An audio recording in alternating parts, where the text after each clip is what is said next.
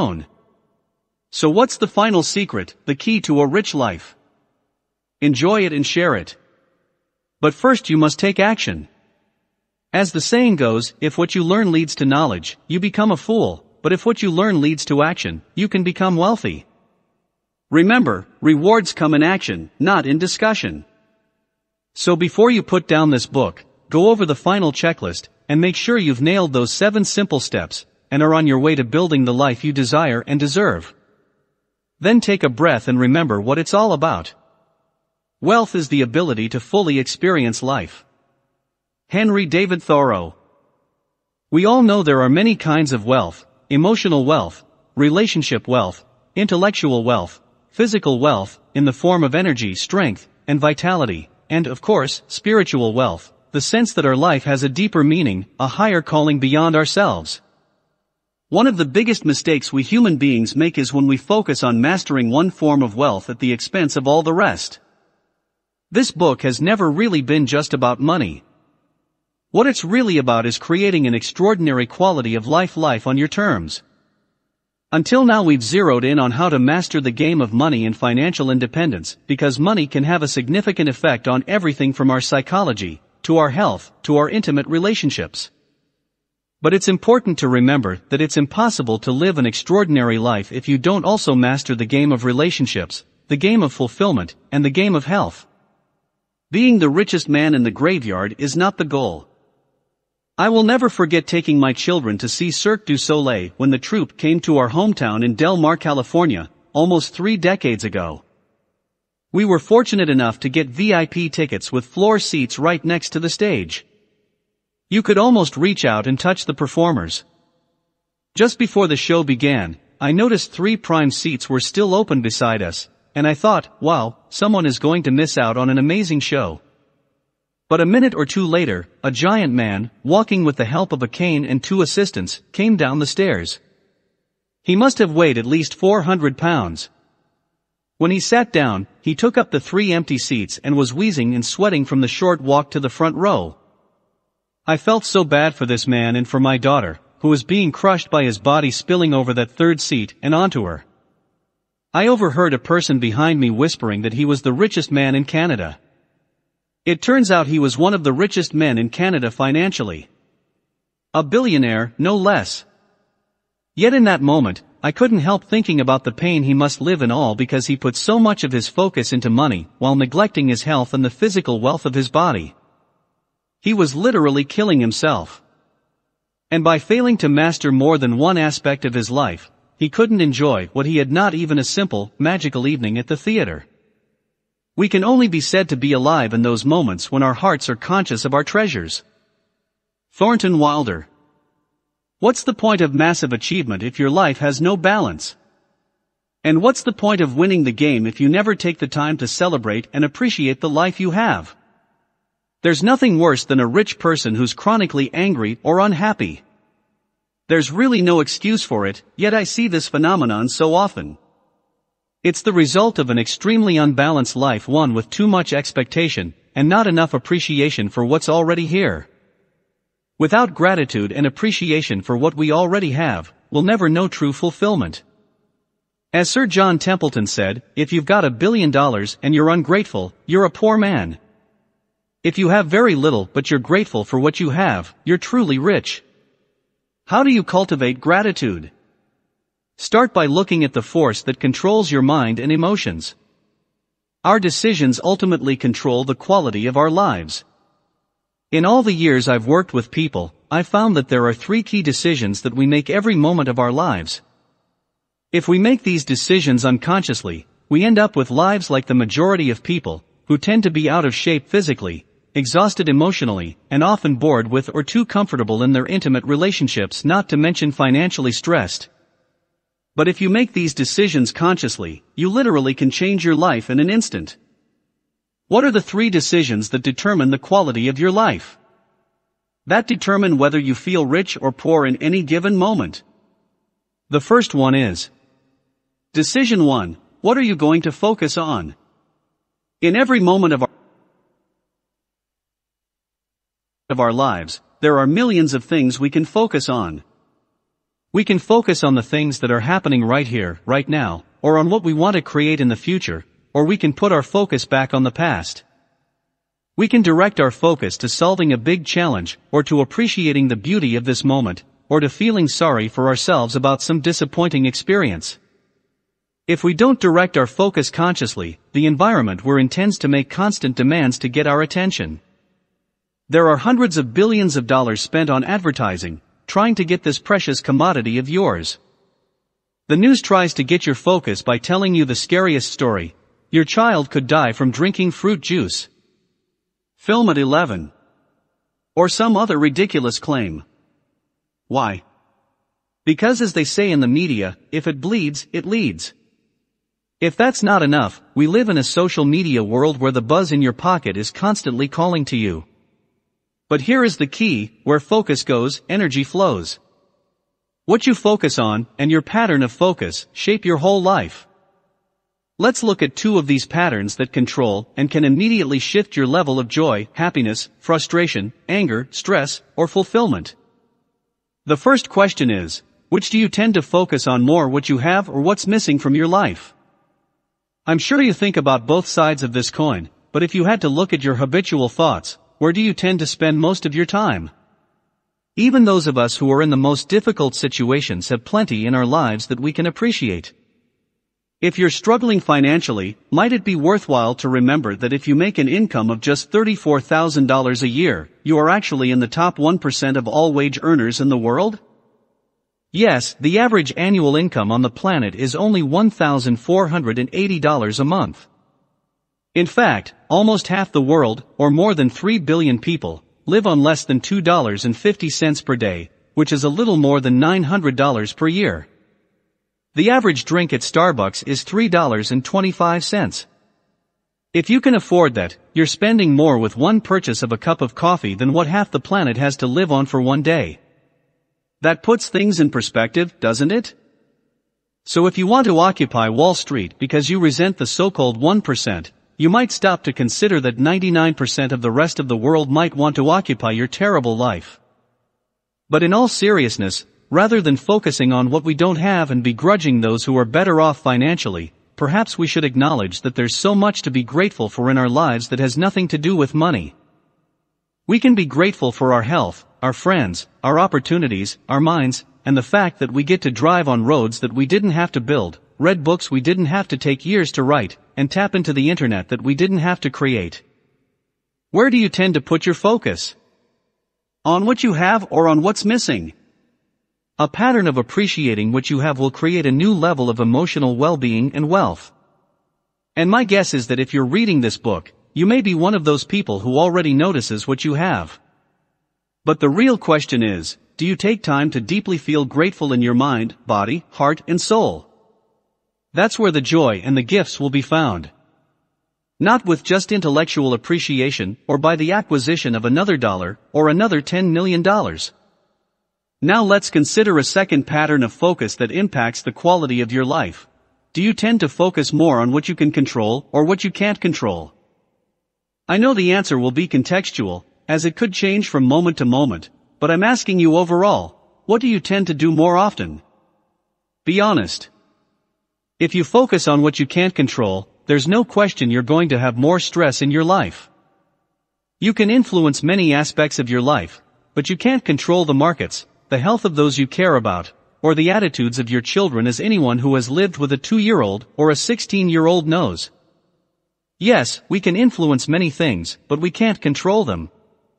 The more we feel out of control, the more frustrated we become. In fact, self-esteem can be measured by how much we feel we control the events in our life versus feeling that life's events are controlling us.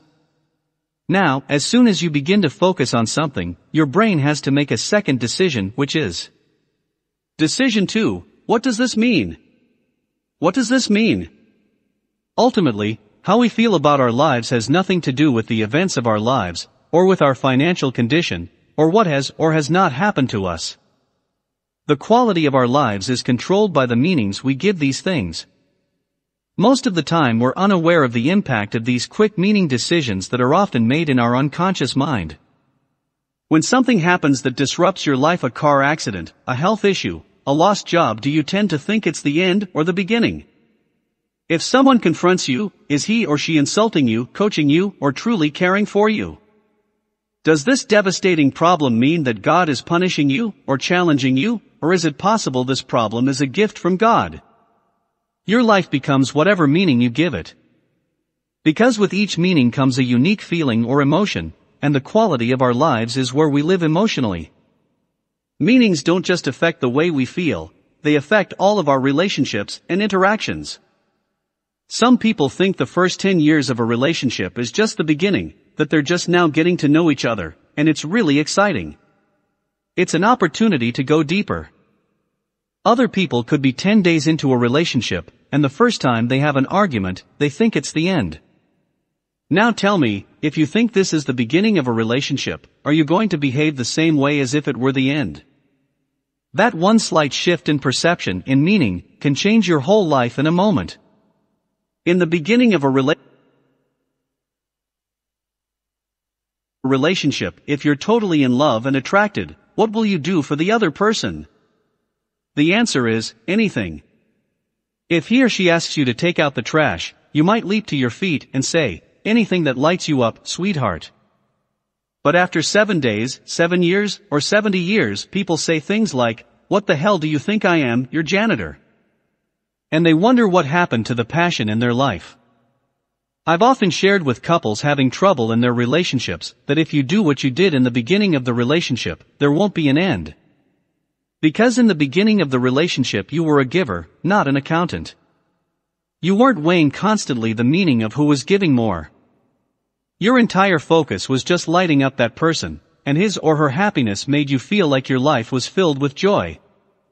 Let's look at how these first two decisions, focus and meaning, often combine to create one of modern society's biggest afflictions, depression. I'm sure you must wonder how it's possible that so many people who are rich and famous with every resource you could ever desire could ever be depressed.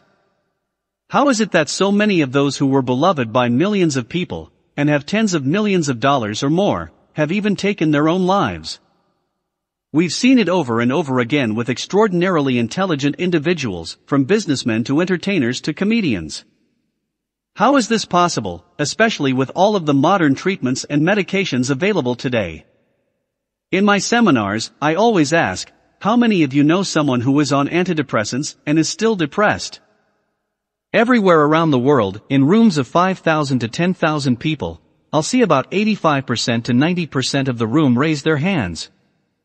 How is that possible? After all, you're giving them a drug that should make them better. Well, these antidepressants do come with labels warning that suicidal thoughts are a possible side effect. But perhaps the real challenge is, no matter how much you drug yourself, if you focus constantly on what you can't control in your life and what's missing, it's not hard to find yourself in despair. If you add to that a meaning like life is not worth living, you have an emotional cocktail that no antidepressant will be able to overcome consistently. But I can tell you beyond a shadow of a doubt that if that same person can come up with a new meaning a reason to live or a belief that all of this was meant to be then he will be stronger than anything that has ever happened to him. If she can focus consistently on who needs her, wants her, loves her, what she still wants to give to this world, then anyone can be shifted. How do I know? Because in 38 years of working with people, I've never lost one to suicide out of the thousands I've dealt with. And knock on wood there are no guarantees hopefully I never will. But when you can get people to shift their habitual focus and meanings, there's no longer a limit on what a person's life can become. 25 A change of focus and a change in meaning can literally change your biochemistry in a matter of minutes. Learning to master this becomes an emotional game changer. How else can you explain the power and beauty of people like the great therapist and thinker Viktor Frankl, and so many others who made it through the horrors of Auschwitz? They found meaning even in their extreme suffering. It was a higher meaning, a deeper meaning that kept them going not only to survive, but also to save the lives of so many others in the future by saying, this will never happen again. We can all find meaning, even in our pain. And when we do, we may still experience pain, but the suffering is gone. So take control, and always remember, meaning equals emotion, and emotion equals life. Choose consciously and wisely. Find the empowering meaning in anything, and wealth in its deepest sense will be yours today. Decision 3 What am I going to do? Once we create a meaning in our minds, it creates an emotion, and that emotion leads to a state in which we make our third decision. What am I going to do? The actions we take are powerfully shaped by the emotional states we're in. If we're angry, we're going to behave quite differently than if we're feeling playful or outrageous. If you want to shape your actions, the fastest way is to change what you focus on and change the meanings to something more empowering. But even two people who get in an angry state will behave differently. Some will pull back when they're angry, others push through. Some people express anger quietly or loudly or violently. Some suppress it only to look for a passive-aggressive opportunity to regain the upper hand, or even exact revenge. Some people confront their anger by going to the gym and working out. Where do these patterns come from? We tend to model our behavior on the people in our lives whom we respect, enjoy, and love. The people who frustrated or angered us. We often reject their approaches, but far too often find ourselves falling back into the pattern that we witnessed over and over again and were so displeased by in our youth. It's very useful to become aware of what your patterns are when you get frustrated or angry or sad or feel lonely because you can't change your pattern if you're not aware of it. In addition, now that you're aware of the power of these three decisions, you might start looking for role models who are experiencing what you want out of life. I promise you, those who have passionate relationships have a totally different focus and come up with totally different meanings for challenges in the relationship than people who are constantly bickering or fighting or those who judge each other constantly. It's not rocket science. If you become aware of the differences in how people make these three decisions, you'll have a pathway that can help you create a permanent positive change in any area of your life. At the age of 18, I made up my mind to never have another bad day in my life. I dove into an endless sea of gratitude from which I've never emerged. Dr. Patch Adams. How can you use these three decisions to enhance the quality of your life? It turns out that what we focus on, what emotional states we tend to live in, and what we do can all be conditioned, or primed, into our lives with a simple routine. After all, you don't want to merely hope that positive emotions just show up, you want to condition yourself to live in them. It's like an athlete developing a muscle. You must train yourself if you want to have an extraordinary quality of fulfillment, enjoyment, happiness, and achievement in your personal, professional, and intimate lives. You must train yourself to focus, feel, and find the most empowering meanings. This practice is rooted in a concept in psychology called priming, in which words, ideas, and sensory experiences color our perceptions of the world and affect our emotions, motivations, and actions. What if you were to discover that many of the thoughts that you think are your thoughts are simply conditioned by environmental triggers, or in some cases manipulated consciously by others who understand the power of priming? Let me give you an example. Two psychologists conducted a study 26 in which a stranger handed the subjects either a mug of hot coffee or a cup of iced coffee. The subjects were asked to read about a hypothetical character and asked to describe the character's true nature. The results were astonishing. Those who were given the hot coffee described the character as warm and generous, while the iced coffee holders described him as cold and selfish. In another study at the University of Washington, women of Asian descent were given a mathematics test. Before the test, they took a brief questionnaire. If they were asked to list their ethnicity, the women scored 20% higher on the math test. But for those who were asked to fill in gender instead of ethnicity, the simple act of writing that they were female produced significantly lower scores. That's the power of priming in the form of cultural conditioning. It affects our unconscious patterns shrinking or unleashing our true potential. We can make use of this phenomenon by developing a simple 10-minute daily practice to prime our minds and hearts for gratitude the emotion that eliminates anger and fear. Remember, if you're grateful, you can't be angry simultaneously. You can't be fearful and grateful simultaneously. It's impossible. I begin every day with a minimum of 10 minutes. I stop, close my eyes, and for approximately 3 minutes reflect on what I'm grateful for, the wind on my face, the love in my life, the opportunities and the blessings I experience. I don't focus just on big things, I make a point not only to notice, but also to deeply feel an appreciation for the little things that make life rich.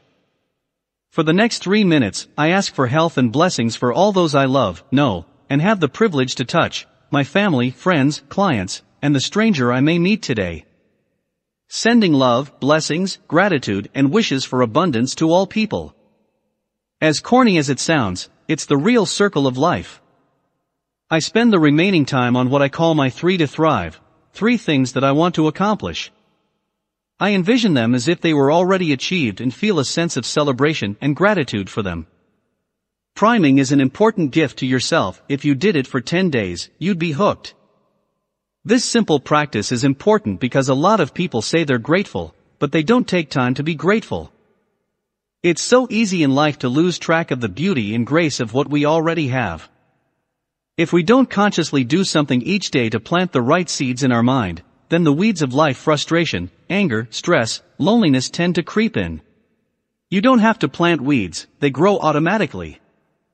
My teacher Jim Rohn taught me a simple principle, every day, stand guard at the door of your mind, and you alone decide what thoughts and beliefs you let into your life. For they will shape whether you feel rich or poor, cursed or blessed. In the end, if we're going to truly be happy, we have to get outside of ourselves. The human mind is an amazing thing. It's a survival mechanism, so it tends to look for what's wrong, what to avoid, what to look out for. You may have evolved, but your brain is still a 2 million year old structure, and if you want to be fulfilled and happy, that's not its first priority. You have to take control of it. And the fastest way to do that besides priming is to step into the highest of the six human needs, the two spiritual needs that fulfill human beings, growth and contribution. The core reason that I believe we all have a desire to grow is because when we do, we have something to give. That's where life has its deepest meaning. Getting might make you feel good for a moment, but nothing beats the nirvana of having something to give that you know deeply touches someone or something beyond yourself. Everyone can be great, because everyone can serve. Dr. Martin Luther King Jr. If it's really true that giving is what makes us feel fully alive, then perhaps the ultimate test of this theory is what life is like for those willing to give their lives for something they believe in. One of my greatest heroes of the last century was civil rights leader Martin Luther King Jr. Recently his eldest son and namesake, Martin Luther King III, was in Fiji for my Date with Destiny event. I had the opportunity of sharing with him how much his dad inspired me, because he lived his life on pure passion he knew what he was made for. Even as a child, I remember hearing his words, a man who has not found something he will die for is not fit to live. Real wealth is unleashed in your life the moment you find something you care so deeply for you will give it your all even your life, if necessary. This is the moment in which you will have truly escaped the tyranny of your own mind, your own fears, your own sense of limitation. A big order, I know.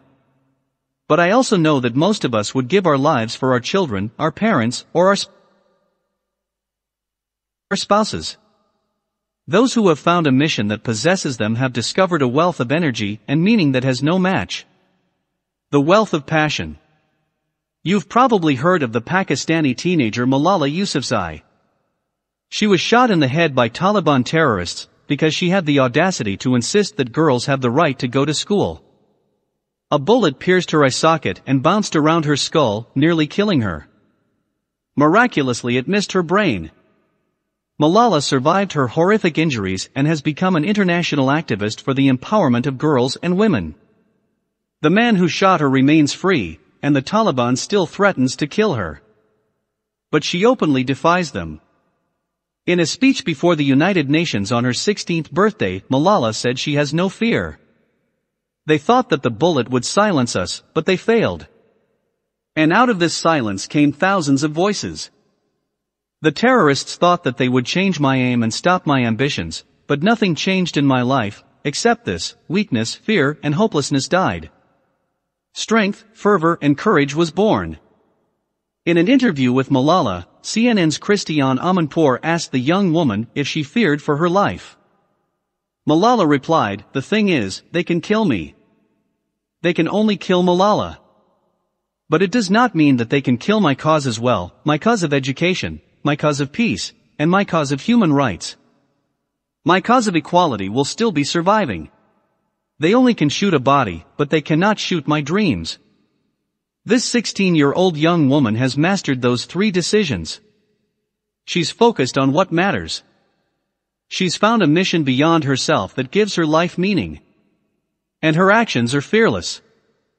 While we might not be called to put our lives on the line like Malala, we can all choose to live fearlessly, passionately, and with boundless gratitude. So let's turn the page and finish our wealth building journey together with the most important lesson of all, the final secret. Chapter 7.3 The Final Secret We make a living by what we get. We make a life by what we give. Winston Churchill As we take these final steps of our journey together, I want to invite you to think about what you are most passionate about in this world. What do you care for most deeply? What excites you? What legacy would light you up?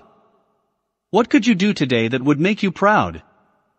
What action could you take that would be a signal to your own spirit that your life is being lived well? And if you were truly inspired, what would you like to create or give? All these questions bring us closer to the final secret of true wealth. But in here's the deal part of the key may seem counterintuitive.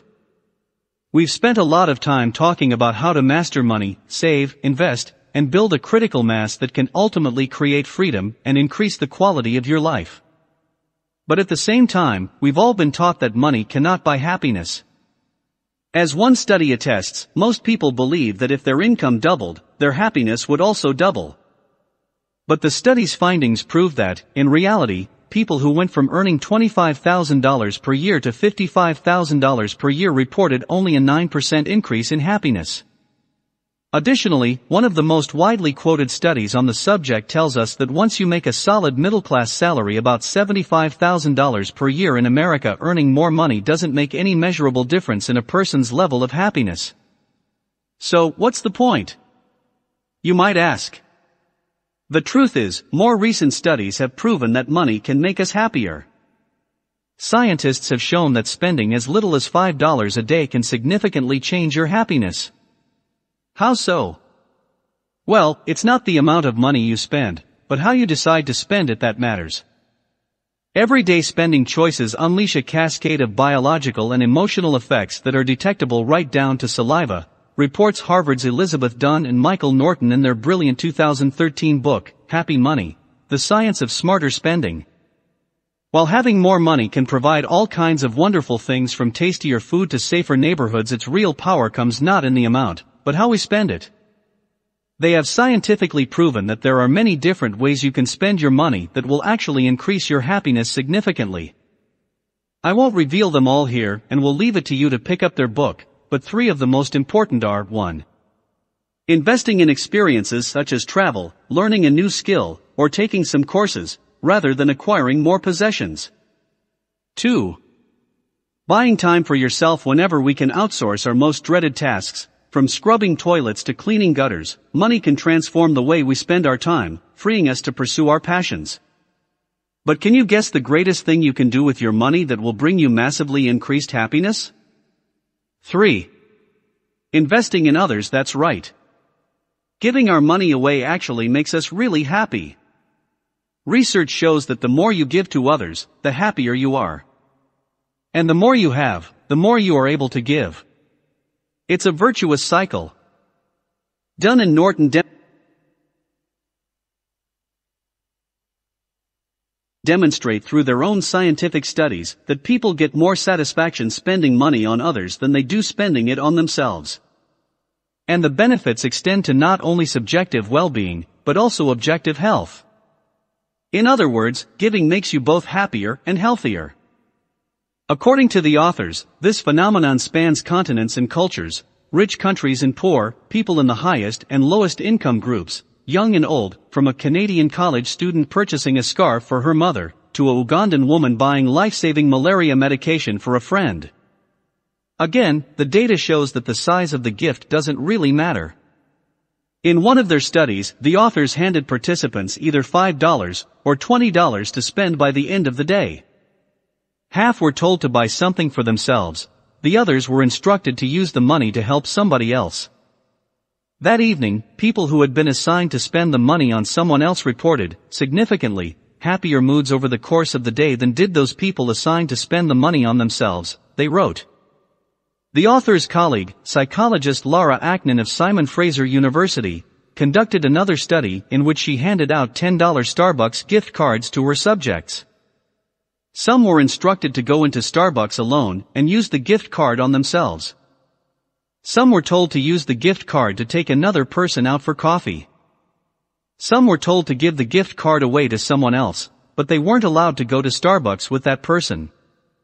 Some were told to take another person with them to Starbucks, but to use the card only for themselves, not the person with them. At the end of the day, which subjects do you think reported being happiest? You're right if you picked the ones who were there in Starbucks when they treated someone else to a cup of coffee. According to the authors, people are happiest when they connect with those they help, and see how their generous actions have made a difference. The happiness we feel from helping others is not only more intense, but it lasts longer too. When I brought up the topic of money and happiness in my interview with renowned behavioral economics expert Dan Ariely, he told me, if you ask people, what would make you happy, buying something for yourself, or buying something for somebody else? They say, oh, something for myself. But that's not true. Research shows that when people buy something for themselves, they get happy for a few minutes or usually a few hours. But if they buy even a small gift for somebody else, the giver's happiness lasts a minimum to the end of the day, but often the happiness can carry over for days or even weeks on end. Dan also told me about a beautiful experiment in which employees of a certain company were given bonuses in the $3,000 range. Some people got the bonuses to spend on themselves. And some were instructed to give the money away. Guess who was happier? Six months down the line, the people who gave it away reported being much happier than the group that kept it for themselves, Dan said. I mean, think about what giving is all about, right? It's an amazing thing that connects you to other people, and there's a cycle of benefits that comes from that. When you give away money, especially if you do something for a stranger versus if you do something for someone you love, the level of multiplied happiness is geometric. It's the equivalent of doubling or tripling your salary. In my own experience, I've witnessed so many amazing things that happen when you give. When you get beyond your own survival and success mechanisms to a world where you're living for more than just yourself, suddenly your fear, your frustration, your pain and unhappiness disappear. I truly believe that when we give of ourselves, then life, God, grace whatever you want to call it steps in and guides us. Remember, life supports whatever supports more of life. Let me give you an example of how a young boy's life was reignited after his heart and soul were nearly crushed in the aftermath of the horrific school shooting in Newtown, Connecticut. His is a story of finding purpose and inspiration and a release from pain through the act of giving. A power beyond pain. J.T. Lewis will never forget December 14, 2012. That morning a deranged shooter broke into Sandy Hook Elementary School with a death wish for himself and 26 others, including 20 children ranging from ages 5 to 10. At one point during the rampage, JT's six-year-old brother, Jesse, noticed the shooter's weapon had jammed and shouted for his classmates to run. That brave little boy saved many lives that morning, but, unfortunately, not his own. The gunman turned on Jesse and shot him dead. Imagine the devastation if Jesse were your son. Or brother. I had the privilege of meeting 13-year-old JT and his and Jesse's mother, Scarlett, when I flew to Newtown on the first anniversary of the massacre to help a group of survivors cope with the ongoing impact of this devastating tragedy.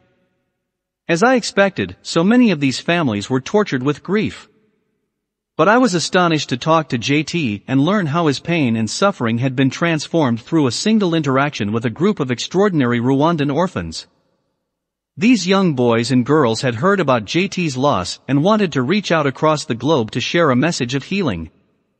These orphans had all survived one of the worst tragedies in history. In 1994, mass genocide in Rwanda led to the death of as many as 1 million Tutsis, who were killed by their Hutu neighbors in roughly 100 days. During a Skype call, one of the girls, Chantal, told JT how sorry she was for the loss of his brother. But she wanted him to know that no one can take away joy and happiness from your life, only you. The shooter does not have that power. She then went on to share her own story of how she was only eight years old when she had been forced to witness the horrendous sight of her parents being hacked to death by men with machetes. Machetes. Next the killers turned on her, slashing her neck and throwing her tiny body in a mass grave. Buried beneath the ground, bleeding profusely and terrified, but filled with a will to survive, Chantal clawed her way out of that shallow grave and made her way to freedom in the mountains above her village. Hiding in the dark forest, she could look down on the community she once called home, as flames swallowed house after house, and the air echoed with screams of the people she loved. She lived on grass for a month while she waited for the killing to stop. Certainly you would expect a child forced to witness the murder of her own parents would be emotionally scarred for life. One would expect her to live in anger and fear, but she doesn't. She is a master of the three decisions that shape our lives. As she told JT, I know you don't believe it now, but you can heal immediately and live a happy and beautiful life. It simply requires training yourself to, every day, be grateful, forgiving, and compassionate. Grateful for what you do have, instead of focusing on what you don't. You must forgive the shooter and his family and find a way to serve others, and you will be freed from your pain. Her face was filled with a joy greater than JT could have ever imagined. As bad as his life was, the horror she described was more intense than anything he could conceive. If she could be free of her pain, then so could he. And now was the time. But how would he do it? He decided he must find a way to give back to this young soul who had reached across thousands of miles to send him love on his day of need. Chantal found her reason to live, her passion and sense of purpose, in deciding to protect, love, and raise some of the other younger orphans of the genocide. This became her mission and it freed her from focusing on herself or any sense of loss. Her example of service to others touched JT deeply, and he became obsessed with the idea of giving. He decided that helping to create a better future for this extraordinary girl was his mission. He began to work day and night to raise money to put her through college. Within several months, this 13-year-old boy was able to Skype back and announce that he had raised $2,100 enough money to send Chantal to college for a year. She was incredibly touched. But like many young people, especially in the third world, university was simply not a practical option for her, especially as she had already started her own small business as a shopkeeper. And as you might imagine from a woman with her spirit, she is quite a successful entrepreneur. So, in the continued spirit of giving, Chantal passed this amazing gift on to her best friend, Betty, another orphan who had also been on the call to encourage JT. I was so moved by JT's commitment that I decided on the spot to provide the additional three years of college for Betty, and support Chantal by providing her the funding to build a new shop and a permanent residence for the rest of her adopted orphan family. Today we're all working together to expand the resources available for many more of the 75,000 orphan children who survived the genocide. 27 The lesson here is this, human beings can overcome our pain when we choose to see life's beauty and find a way to give of ourselves. That is where the healing gift comes from. The key is finding something that will inspire you to want to give. That sense of mission that's the ultimate power in life. That's when you truly become wealthy, that is when you move from a mere life of enjoyment to a life of joy and meaning. Giving is healing. Of course, giving means more than just giving money. It's also giving your time, it's giving your emotion, it's giving your presence to your kids, to your family, to your husband or your wife, to your friends, to your associates. Our work is also our gift. Whether that gift is a song, a poem, building a multinational business, serving as a counselor, a healthcare provider, or a teacher, we all have something to give. In fact, after love, one of the most sacred gifts we can give is our labor. And volunteering your time, giving your unique level of caring, and sharing your skills will also give you significant returns. My friend Arianna Huffington cites studies in her brilliant book Thrive that show how the act of giving actually improves your physical and mental health. One example I love in particular is the 2013 study from Britain's University of Exeter Medical School that reveals how volunteering is associated with lower rates of depression, higher reports of well-being, and a 22% reduction in death rates. She also writes, volunteering at least once a week yields improvements to well-being tantamount to your salary increasing from $20,000 to $75,000. So what's the final secret to wealth? It's that giving in any form builds wealth faster than getting ever will. I don't care how powerful any of us are as individuals, whether you're a business titan, political leader, financial mogul, or entertainment icon the secret to a fulfilled life is not only to do well, but also to do good. After all, we all know the story of how society has been transformed by magnificently wealthy individuals who woke up one morning and realized, life is about more than just me. Being the richest man in the cemetery doesn't matter to me. Going to bed at night saying we've done something wonderful, that's what matters to bed at night saying we've done something wonderful, that's what matters to me. Steve Jobs Before the 19th century, most charity was handled by religious organizations until steel magnate Andrew Carnegie came along. Kings and nobles and the wealthiest families weren't interested in giving back to their communities, for the most part, they just wanted to hang on to their money for themselves and their heirs. Many businessmen shared the same belief. But Carnegie led the other robber barons of his era to create philanthropy as we've come to know it today. Carnegie was a ruthless businessman, but he made the steel that built the railroads and skyscrapers that transformed America. He had to add value to be profitable, so society benefited, and so did he. In his lifetime, he became the richest man in the world. But there came a stage in his life where he had gotten all the things that he wanted and then some. He had so much money that he began to realize that it had very little meaning unless he used it for something beyond himself. So Carnegie spent the first half of his life accumulating money and the second half giving it away.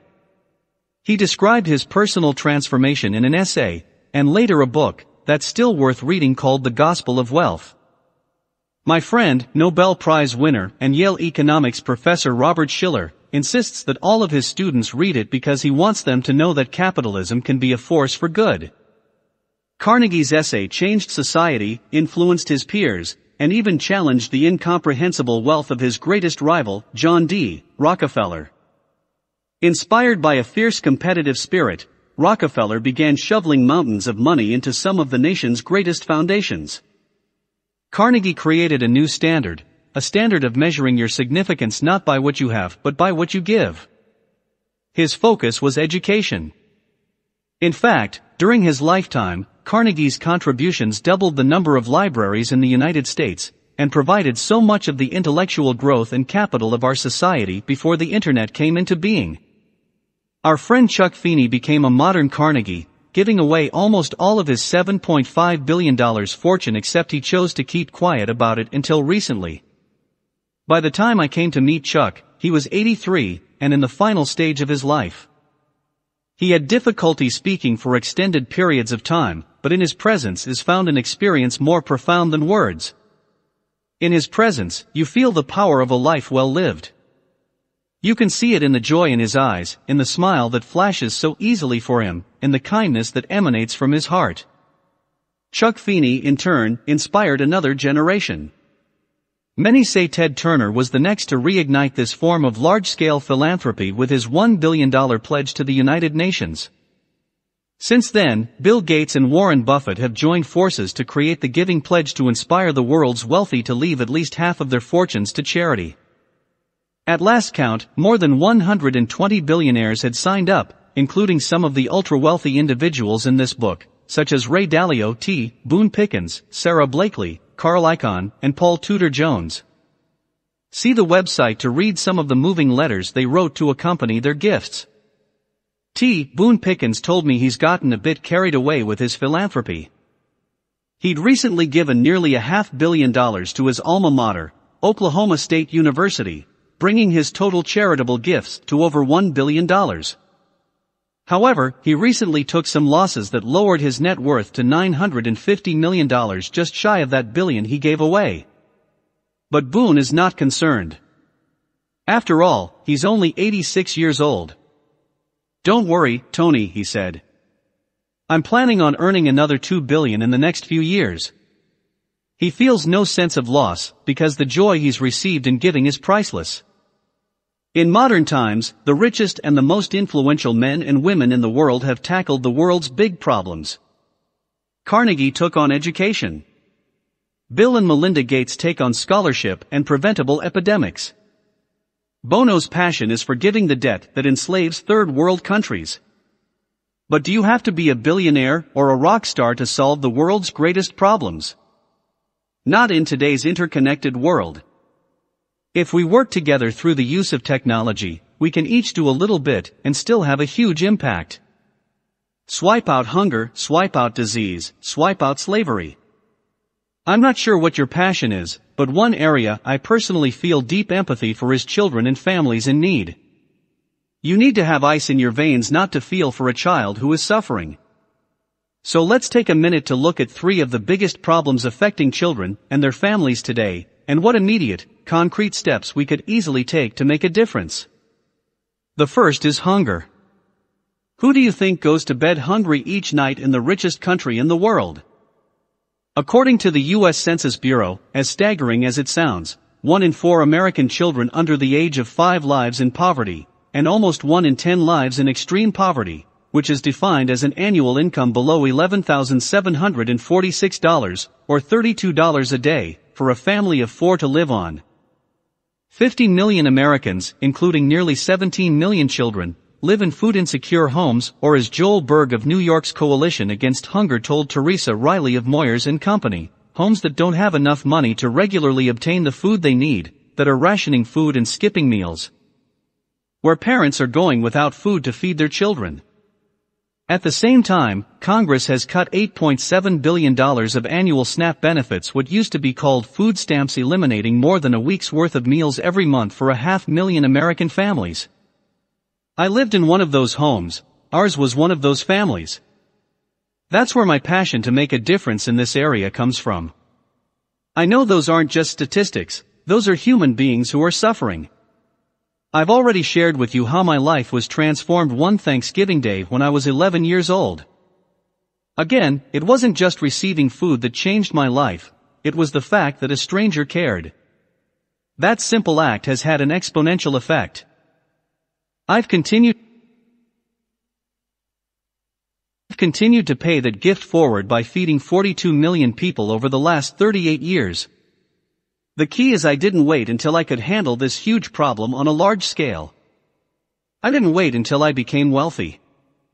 I started to attack the problem where I was, with what little I had.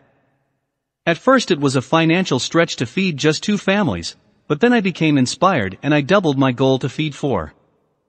The next year it was eight, then 16. As my companies and influence grew, it became a million a year, then two million.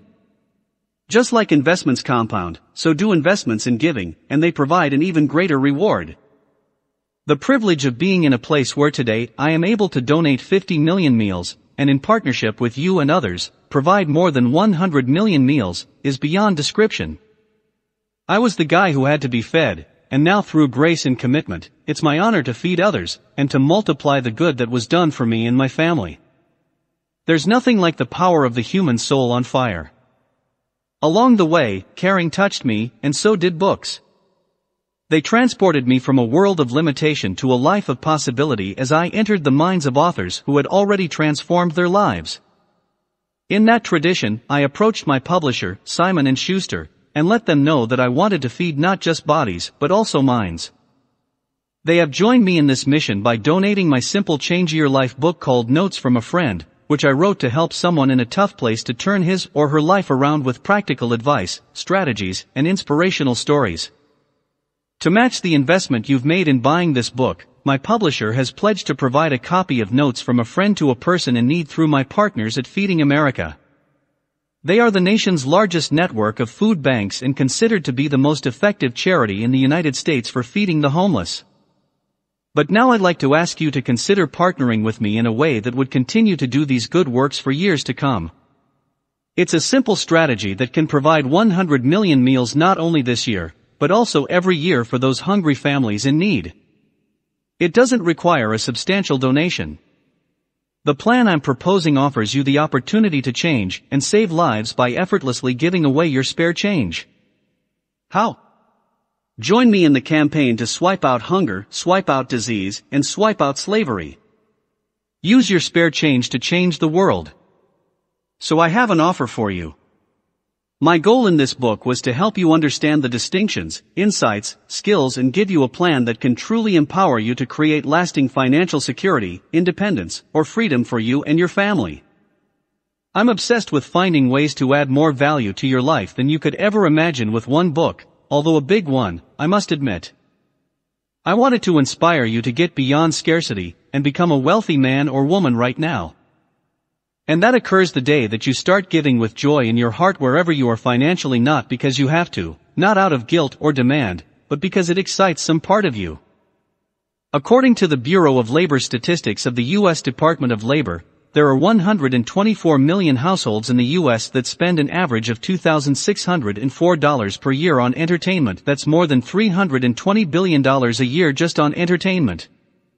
Imagine if just some of this money went to solving previously intractable problems like hunger, human trafficking, and access to clean water. In the US, it takes $1 to provide 10 meals to needy individuals. Imagine helping to provide 100 million meals a year. That's only a little over $10 million, just 0.0034% of what we spend on entertainment. It's pennies on the dollar America's pocket change. So I partnered with some great minds in business and marketing, including Bob Caruso, social capitalist and former managing partner and COO of one of the top 100 hedge funds in the world, Highbridge Capital Management, and my dear friend Marc Benioff, philanthropist, founder, and CEO of Salesforce.com, to build the technology that allows you to easily and painlessly put those pennies to work to save lives. In less than a minute, you can go online and opt in to swipe out, so that every time you use your credit cards anywhere in the world, the price of your purchase will automatically round up to the nearest dollar. 28 That amount will go directly to an approved and effective charity that will report back to you with stories of the lives you have touched. Here's how it works. If you paid $3.75 for your Starbucks, 25 cents would be routed to pre-selected charities. For an average consumer, this change adds up to just under $20 a month. You can put a limit on what you give, but we do ask that you keep it at a minimum of $10. Want to know what your impact would be? For about $20 a month, you could provide 200 meals for hungry Americans, that's 2,400 meals per year, or you could provide a clean, sustainable source of water for 10 children in India each month that's 120 children per year that you personally protect from a waterborne illness. Or you could make a down payment on rescuing and rehabilitating a young Cambodian girl trafficked into slavery. These are the three big issues facing children and families. In America, it's hunger. Which is why our focus is on swiping out hunger with our partner Feeding America. But the biggest challenge for children in the world is disease. Did you know that disease caused by contaminated water is the world's leading killer, accounting for 3.4 million deaths per year, according to the World Health Organization WHO? In fact, every 20 seconds, another child dies from a waterborne disease, and more have perished than the total number of people who've died in all the armed conflicts since World War II. This is why the second commitment of Swipeout is to swipe out waterborne disease and provide clean water for as many children as possible worldwide. There are a variety of organizations with sustainable solutions solutions out there, and some require as little as $2 a person to provide these children and their families with a reliable supply of clean water. What's the price of freedom? Throughout this book, we've been working to make sure that you can achieve financial freedom. What about investing a tiny fraction of what you spend each month to help secure freedom for one of the 8.4 million children in the world trapped in slavery? In 2008 ABC News correspondent Dan Harris went undercover to see how long and how much it would take to buy a child slave.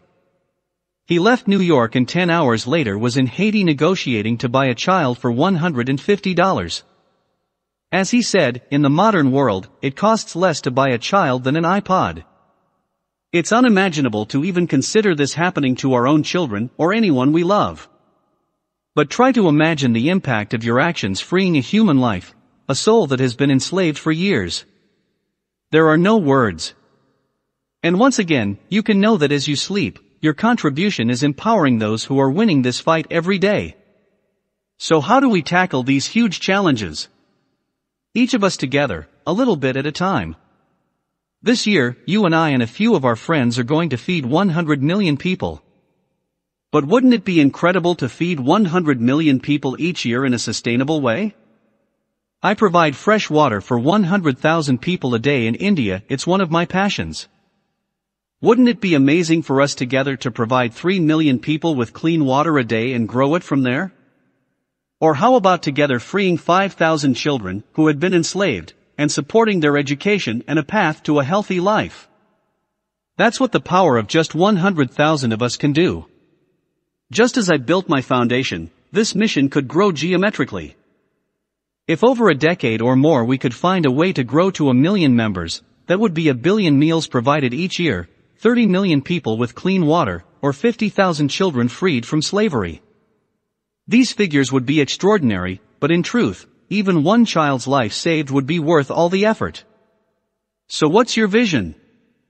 Most people overestimate what they can do in a year and often underestimate what they can do in a decade or two. I can tell you that when I started on my own mission and fed two families, I was excited. My goal was to feed 100 families in need. Then it grew to 1,000. Then 100,000. Then 1 million. The more we grow, the more we see what's possible. It's up to us. Will you join me?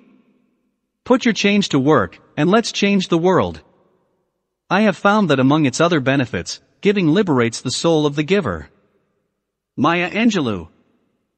Whether you sign up with Swipeout or another organization, make a decision to take a small portion of the money you earn, or of your time, and consciously choose to invest it in something that doesn't benefit you directly, but rather goes to someone in need.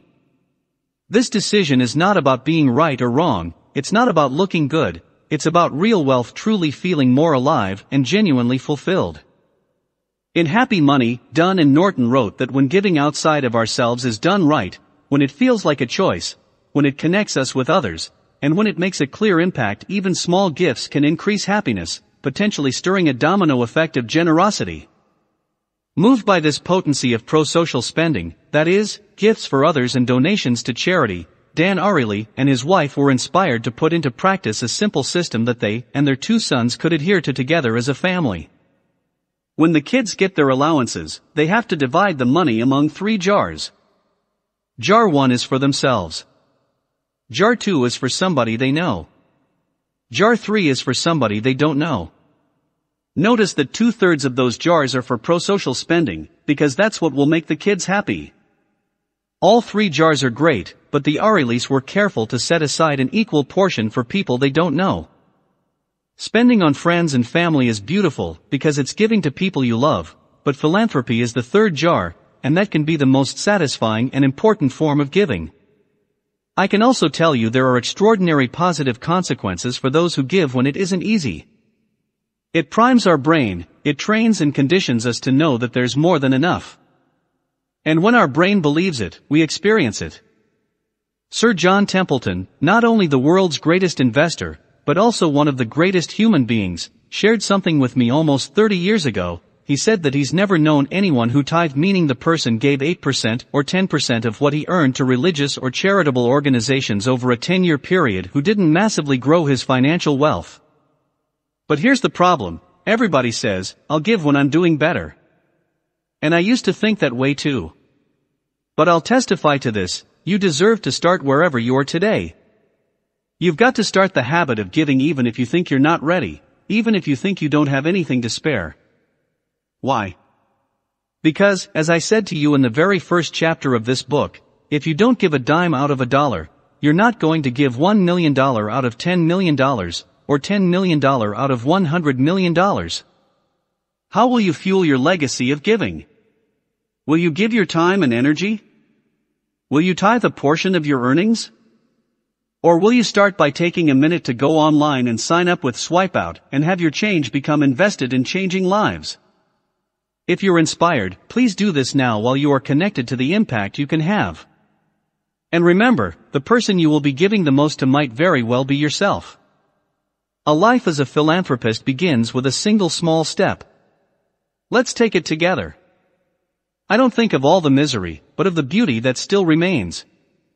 Anne Frank. By the way, way, I wasn't always as conscious of the meaning of gratitude and giving. I used to live in scarcity.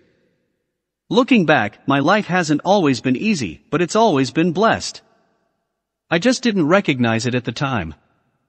Because I grew up financially poor, I was always working to make sure I could achieve at the highest level.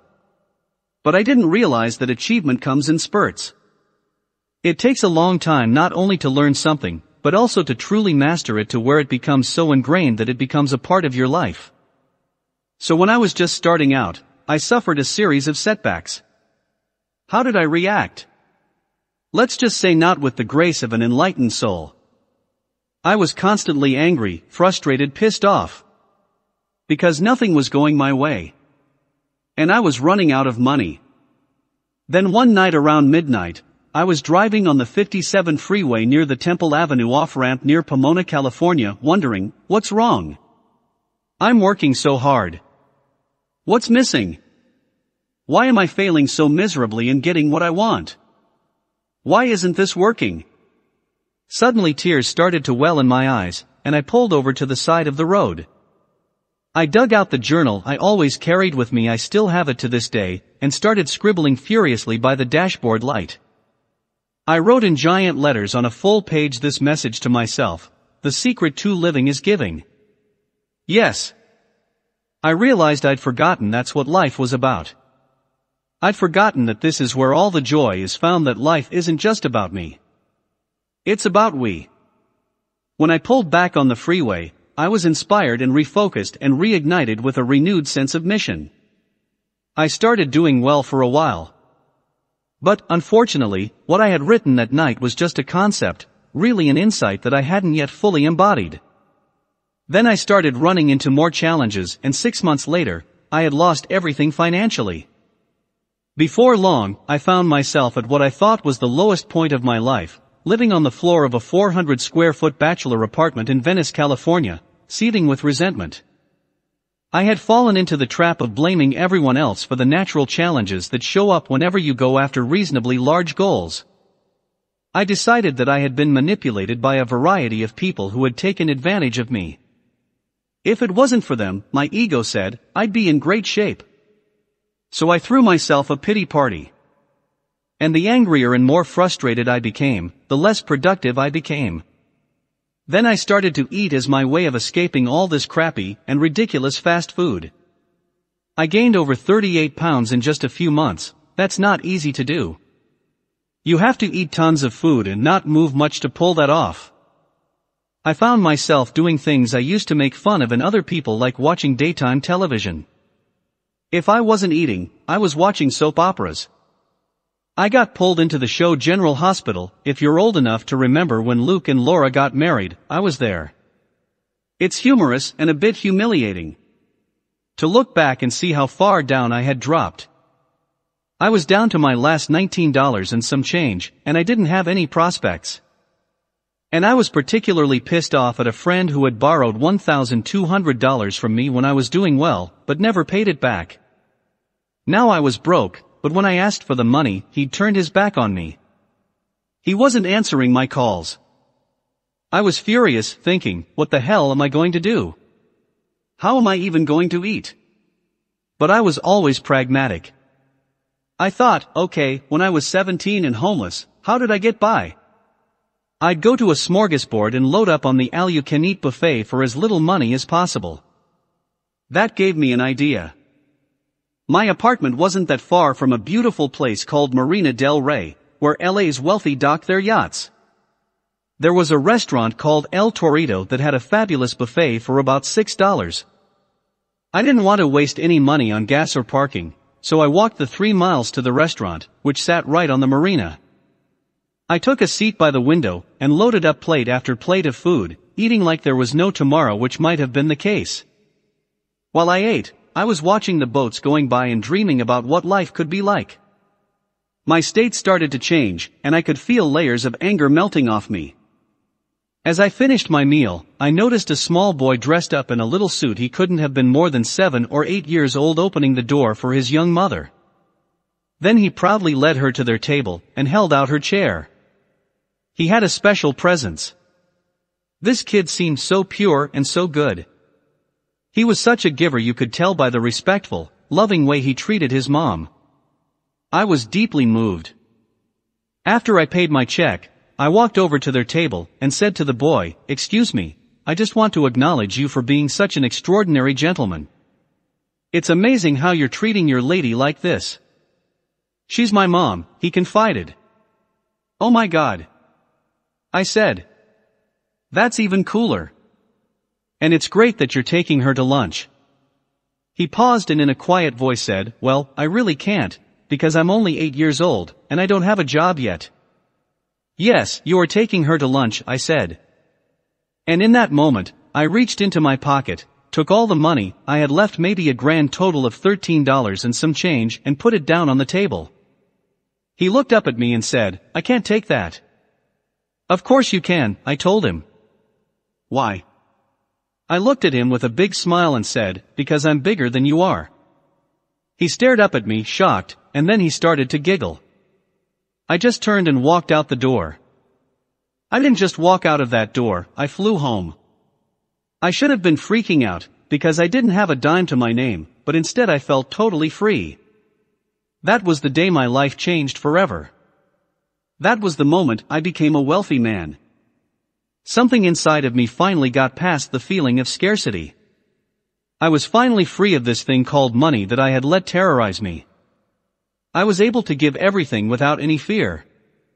Something beyond my mind, something deep in my spirit knew that I as we all are was guided. And this moment was meant to be. Just as you're meant to be reading these words right now. I realized I had been so busy trying to get that I had forgotten to give. But now I had recovered myself, I had recovered my soul. I gave away my excuses, the blaming others, and suddenly, I wasn't angry anymore. I wasn't frustrated. You might also have said I wasn't very smart. Because I had no idea in hell where I was going to get my next meal. But that thought wasn't even in my head. Instead, I felt an overwhelming sense of joy that I was released from a nightmare the nightmare of thinking my life was doomed because of what other people had done to me. That night, I committed to a plan of massive action. I decided exactly what I was going to do, and how to get myself employed. I felt certain I'd make it happen, but I still didn't know when my next paycheck would arrive or, even more urgently, my next meal. And then a miracle happened. The next morning, the old traditional snail mail arrived, and I found a special letter in my mailbox. In it was a handwritten note from my friend saying he was so sorry he'd been avoiding my calls. I had been there for him when he needed me, and he knew that I was in trouble. So he was paying me back everything he owed plus a little more. I looked inside the envelope, and there was a check for $1,300. It was enough to last me a month or more. I cried, I was so relieved. And then I thought, what does this mean? I don't know if it was coincidence, but I chose to believe that those two events were connected, and that I had been rewarded because not only had I given but I had also wanted to give. Not out of obligation or fear it was just an offering from my heart and soul to another young soul on the path. And I can tell you honestly, I've had many tough days in my life, economically and emotionally as we all have, but I've never gone back to that feeling of scarcity, and I never will. The ultimate message of this book is very simple. It's the sentence I wrote down in my journal on the side of the freeway. The final secret of wealth is, the secret to living is giving. Give freely, openly, easily, and enjoyably. Give even when you think you have nothing to give, and you'll discover there is an ocean of abundance inside of you and around you. Life is always happening for you, not to you. Appreciate that gift, and you are wealthy now and forever. Understanding this truth brought me back to what I'm made for, what we're all made for, to be a force for good. I was brought back to a life of deep meaning, constantly looking to fulfill my prayer, and that is each day to be a blessing in the lives of all those people I meet and have the privilege to connect with. Even though I may not have met you personally, I wrote this book from that same state, asking and praying that each chapter, each page, each concept, would be a deeper step in helping you to experience more of the blessings of who you are and more of the blessings in which you are able to create and give in this life. My heartfelt wish and the purpose of this book is to give you yet another way to expand and deepen the quality of your life, and the lives of all those you have the blessing to love and touch. In this, it's been a privilege to serve you. And I look forward to someday, hopefully, crossing paths either being able to meet you and serve you at one of my events somewhere in the world, or just meeting you on the street. I will be excited to hear how you use these principles to enhance your life. And so, as we part, I want to leave you with a blessing and a wish that your life will forever be filled with abundance. I wish for you a life of joy, passion, challenge, opportunity, growth, and giving. I wish for you an extraordinary life. With love and blessings. Tony Robbins. Live life fully while you're here. Experience everything. Take care of yourself and your friends. Have fun, be crazy, be weird. Go out and screw up. You're going to anyway, so you might as well enjoy the process. Take the opportunity to learn from your mistakes, find the cause of your problem and eliminate it. Don't try to be perfect, just be an excellent example of being human. Tony Robbins. Thank you for listening, please like and subscribe. Maraming salamat sa panonood. So if you want to expand your investing knowledge, make sure na nakasubscribe ka and pindutin mo na rin ang bell button para ma-notify ka sa mga bagong videos na lalabas dito sa ating channel. Once again, this is Peso Warrior na nagpapaalalang invest wisely and see you